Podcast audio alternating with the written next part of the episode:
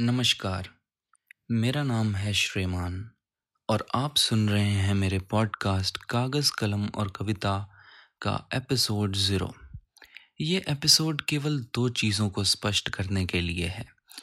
पहला ये कि मैं कौन हूँ, यानी कि मेरा परिचय, और दूसरी चीज़ कि ये पॉडकास्ट क्यों? तो पहले मेरे परिचय से शुरू करते हैं। मेरा नाम श्रीमान है और मैं एक कवि हूँ। डिज़ाइनर हूँ और एक इंजीनियर हूँ।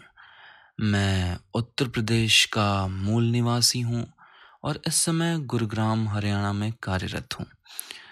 तो ये मेरा एक संक्षिप्त परिचय हो गया। अब आते हैं दूसरी चीज़ पे कि ये पॉडकास्ट क्यों? तो जैसे कि नाम से ही स्पष्ट है, कागज़, कलम और कविता। तो आपको आभास हो गया होगा कि मैं एक कवि हूँ और इसके शीर्षक में ही कविता है।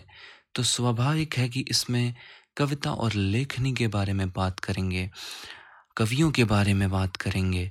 मैं आपको अपने लिखे हुए कुछ काव्य सुनाऊँगा और कुछ ऐसे कवियों और शायरों के बारे में बताऊँगा, जिनको आपको पढ़ना चाहिए, सुनना चाहिए और संभवतः भविष्य में आपको कुछ कवियों और लेखकों के साक्षात्कार भी सुनने को मिल जाएँ।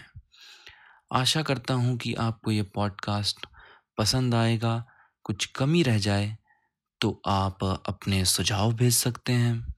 आप मुझसे इंस्टाग्राम पे जुड़ सकते हैं और वहाँ अपना सुझाव भेज सकते हैं।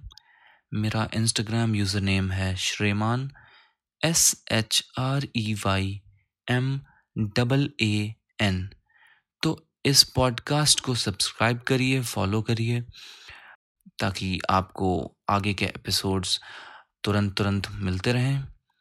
चलिए फिर मिलते हैं कागज़, कलम और कविता के प्रथम अध्याय में, यानी कि पहले एपिसोड में।